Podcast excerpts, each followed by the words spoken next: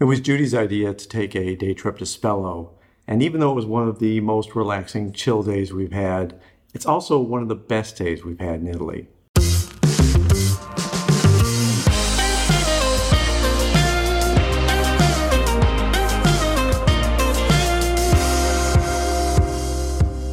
Welcome back to Finding Gina Marie, where we share our lives as full time travelers and the connections we make along the way.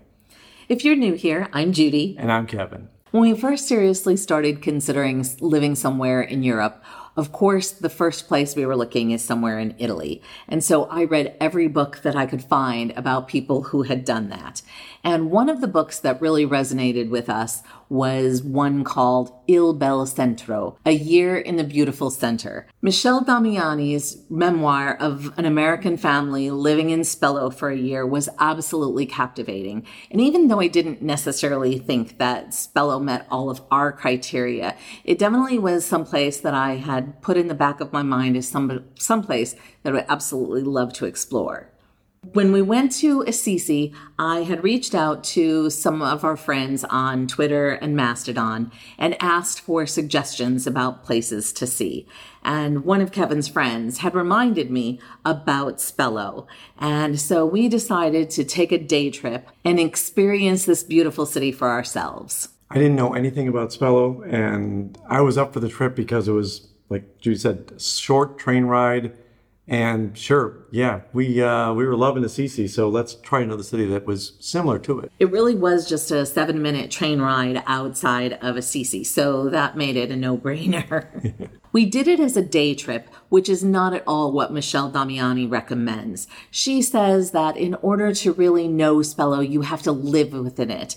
Uh, you need to take time and savor things and just rent a Airbnb or some sort of hotel and just spend some time. You don't have to spend all of your time there, but come and go, figure out where your favorite restaurants are and just really absorb the beauty of the people and life in Spello. When we walked up to it, immediately it was up on a hill. The train station wasn't that far away. It's not like Assisi where we needed a bus ride. It's just a quick 10 minute walk to the city center quick 10 minute uphill walk to the city center. And there was even an archaeological uh, elements that were well marked when we walked right up to the city. And you could see right away that we were going to have some beautiful picturesque views as we walked into this cobblestone uh, environment. In fact, the stone is actually the same stone as is what's used in Assisi. It's uh, Monte Subasio region that it's all quarried from. As we said, it's uphill, uh, it's cobblestone streets, so wear your walking shoes. And I am definitely not a person who really enjoys hills. However, I will say that the hills were really part of the city's charm. It just made things very cozy that as you're meandering uphill and going around corners, I don't know, it's, it's almost like the city's giving you a hug. It feels like a very sole proprietor and maybe people who have lived all their lives uh, working in these little shops. It just didn't feel so touristy. It just right. felt like people were living there because they embraced life and this was where they chose to, to live. And I think the twisting streets and the hills lead to kind of this discovery. Like you walk around a curve and suddenly you see this beautiful scenery out in the distance, the valley below. It gives you a little bit more to discover at every turn in a city. It's not just, oh, it's flat, you see the whole city in one site. Michelle Damiani has a blog as well, and she talks about a perfect day in Spello. And one of the things that she recommends is to go to Bar Bonsi and meet the proprietor there and have some sort of breakfast. And the city was still kind of sleeping, but we were really delighted that this store was open. So we went in, and it was a very cozy little place and uh, pasticceria. And we had some cappuccino and pizzetta, focaccia, and a couple of cookies and a little uh, dolce for Kevin. and Can I get my treats? and and it was just very lovely. There's a small center area where the main area is, and then off to the side there was seating, and then out in the back there was this gorgeous garden with stunning views. It was kind of chilly, so we weren't necessarily wanting to do that, but the sun was starting to shine in the backyard, and I could appreciate that later in the day it would just be very sublime and very relaxing. Yeah, the small area had just one little round table and one local older fellow, and he was just very vocal about some topic that my limited uh, Italian speaking ability could not comprehend what he was saying. But between him and the uh, the restaurant owner and two of the women that went up to the bar, because in Italy a lot of times you just walk up to the bar and you have your cappuccino or your espresso, so you don't actually sit at a table. But we had a bird's eye view of the owner, the two women, and this gentleman at the table, and the conversation was nonstop. There wasn't a break in it, there wasn't a pause. They were all just having this good, healthy Italian conversation about something, probably political, probably about the town, who knows what. But I don't know. I was just sitting there enjoying my cappuccino, enjoying my dolce, just thrilled to, to listen and learn a few more words. I'm like, okay, they repeated a few words. Maybe I picked up a couple more. Because you'd almost think that they were arguing because their yeah. voices were raised, and he was he had he a newspaper passionate. in front of him. Yeah, he was. you could tell that he was going to be there for the day, oh, probably. Yeah. You know, and there was something about that whole exchange that just felt very organic and like we are in Italy. It just felt very Italian. Oh, and the owner was so kind to us. You had a lovely conversation with her that I got lost in. Those two were just like talking back and forth in Italian. I'm like, who is this person? When did Judy learn so much Italian? Well, I wanted to, when we were paying, I wanted to just say thank you and that we had found this establishment because of the book. And of course, this the, the author had come back to Spello after her year was up, and the proprietor was talking about Letizia, her name is, that she remembered watching them grow up. And we just kind of had, like, between uh, caveman Italian and a little bit of English. Uh, I don't know. It was a beautiful exchange. It was. One of the things that I really loved about Spello was the fact that we wander about because it was still early, there wasn't much open. And actually came across this lovely little area with a few benches, a water fountain that you could actually drink the water out of. Like like Rome, the water is very flavorful, very tasty, very cold. And we sat on a bench and kind of just enjoyed the activities going on around us. There were other couples, there were other people just wandering through.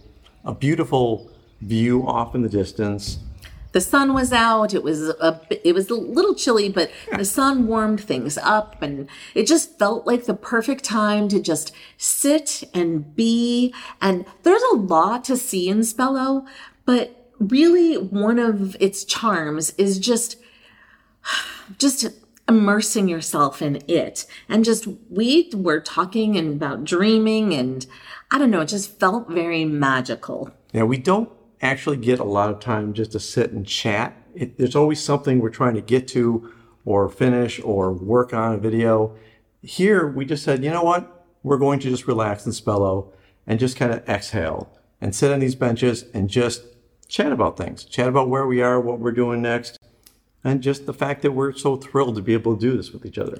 Well, it didn't hurt that the views just really lend themselves to just kind of looking beyond and just Imagine. sitting and pondering. Mm-hmm. I feel like if you are somebody who likes to take pictures, Spello gives you a world of opportunities to do that. There's this arch that's gorgeous, and in fact, there's a little plaque next to it that says La Angolo della uh, Selfie. um, so, of course, we had to go ahead and take pictures in this corner like they're telling you to do. You have to, yeah. I actually think we took a picture first, and then we looked over and we saw that there was this plaque, and like, oh, well, that's just typical. Except for the couple restaurants that we were going to, we really didn't plan out too much in Spello. We just kind of wandered the city, and I think that helped us discover really the nice, quiet places. I definitely came with uh, the, some ideas of things that we wanted to do. But at the end of it, it's kind of one of those where you just kind of throw the uh, guidebook up in the air and you just allow the city to take you where it will. And was a really special time. One of the areas that we stumbled into when we were just wandering about was the Piazzetta Giuseppe Manzoni, which was a lovely area with a beautiful view and a cool tree of life sculpture, which made for a lovely shot that I got of Judy. And I don't know, watching people walk up to that sculpture itself, it it had so many little components of it. You'd watch. We'd sat on the benches, which there are plenty of there. I, I saw a dozen people come up and look at this piece of art and just wander about it. You know, and I think that's what really is impressive about a city investing in art. You know, when people stop and look, and then look again and look again. Obviously, this is a, a piece of beauty that you know just adds to the natural beauty of the area. And it didn't hurt that there were beautiful views looking over the horizon that just, yeah, lends itself to um, just feeling like you're part of nature. Yeah, that's why you want hills because you get these valley views, you get these winding streets that go downward. I mean, they're they're a pain to walk up, but once you get up there, man, it's beautiful. And Michelle Damiani mentions that climbing the hills allows you to earn your dolce. Yeah. So, which was my excuse for having Dolce, which we'll talk about. Outside of all of the beauty of the vistas, Spello is also known as the City of Flowers, and that's for a few reasons. The first is that on the ninth Sunday after Easter, there is this huge festival called the Infiorata di Spello, and it is where a thousand people who live in Spello and other people that they may conscript put together these gorgeous mosaics along the streets. And they're all made of flower petals and they work on them overnight. And then in the morning, there's all of these paths of flowers and it's just exquisite. The Infiorata is actually one of the biggest art and flower festivals in all of Europe. In fact, there's even a museum when you come on the off season that allows you to see how they design these flower arrangements and also a video of all of the displays over the years. It's a quick museum. You're probably in and out in 20 minutes. The other thing that Spello is famous for is the contests that they have in the summer where people put all of their best flowers out and then they're judged and the winners actually get little plaques. Yeah, we saw some houses with like seven or eight plaques. Like, well, that person's working really hard for their plaques every year. Look at those. This wasn't the best time of year to see all the flowers in full bloom, but it still was beautiful. And you could just get a sense of what it was going to look like when spring and summer. So after doing the hills, we decided that we would reward ourselves with a lunch there, and we went to the Osteria del Buchetto, which was a nice little place that didn't open till 12:30, so we actually had to wander a little bit more until we got back around to it.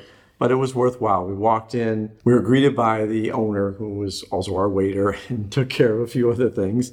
Uh, he didn't speak English very much, but you know, we muddled through somehow with a little bit of our Italian, a little bit of his English and he was just as friendly as you could hope for. He was just very, very gracious. Yeah. I ended up eating some potato gnocchi with some guanciale and a gorgonzola cheese sauce, which was mwah, so wonderful. And I had the cacio e pepe, which was so good. I really didn't want to stop eating. Va bene? I also had some wild chicory, which had some olive oil and delicious seasonings on it. The olive oil was just so buttery and delicious. I should have gotten where this came from, but as full time travelers, I'd have nowhere to put this olive oil. But if I had a place, believe me, I would have gotten the name of it.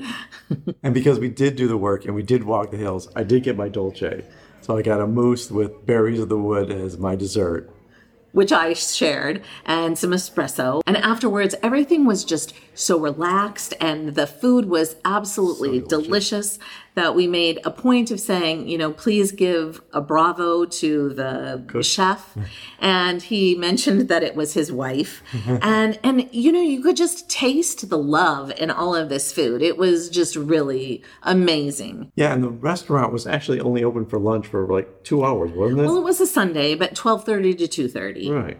But it was packed. Oh yeah. Which I honestly think is in large part due to just the hospitality and the zest for life. I feel like you can you can certainly taste it, but it made you want to be there and be around all of these people. It felt like people enjoyed doing what they do in Spello.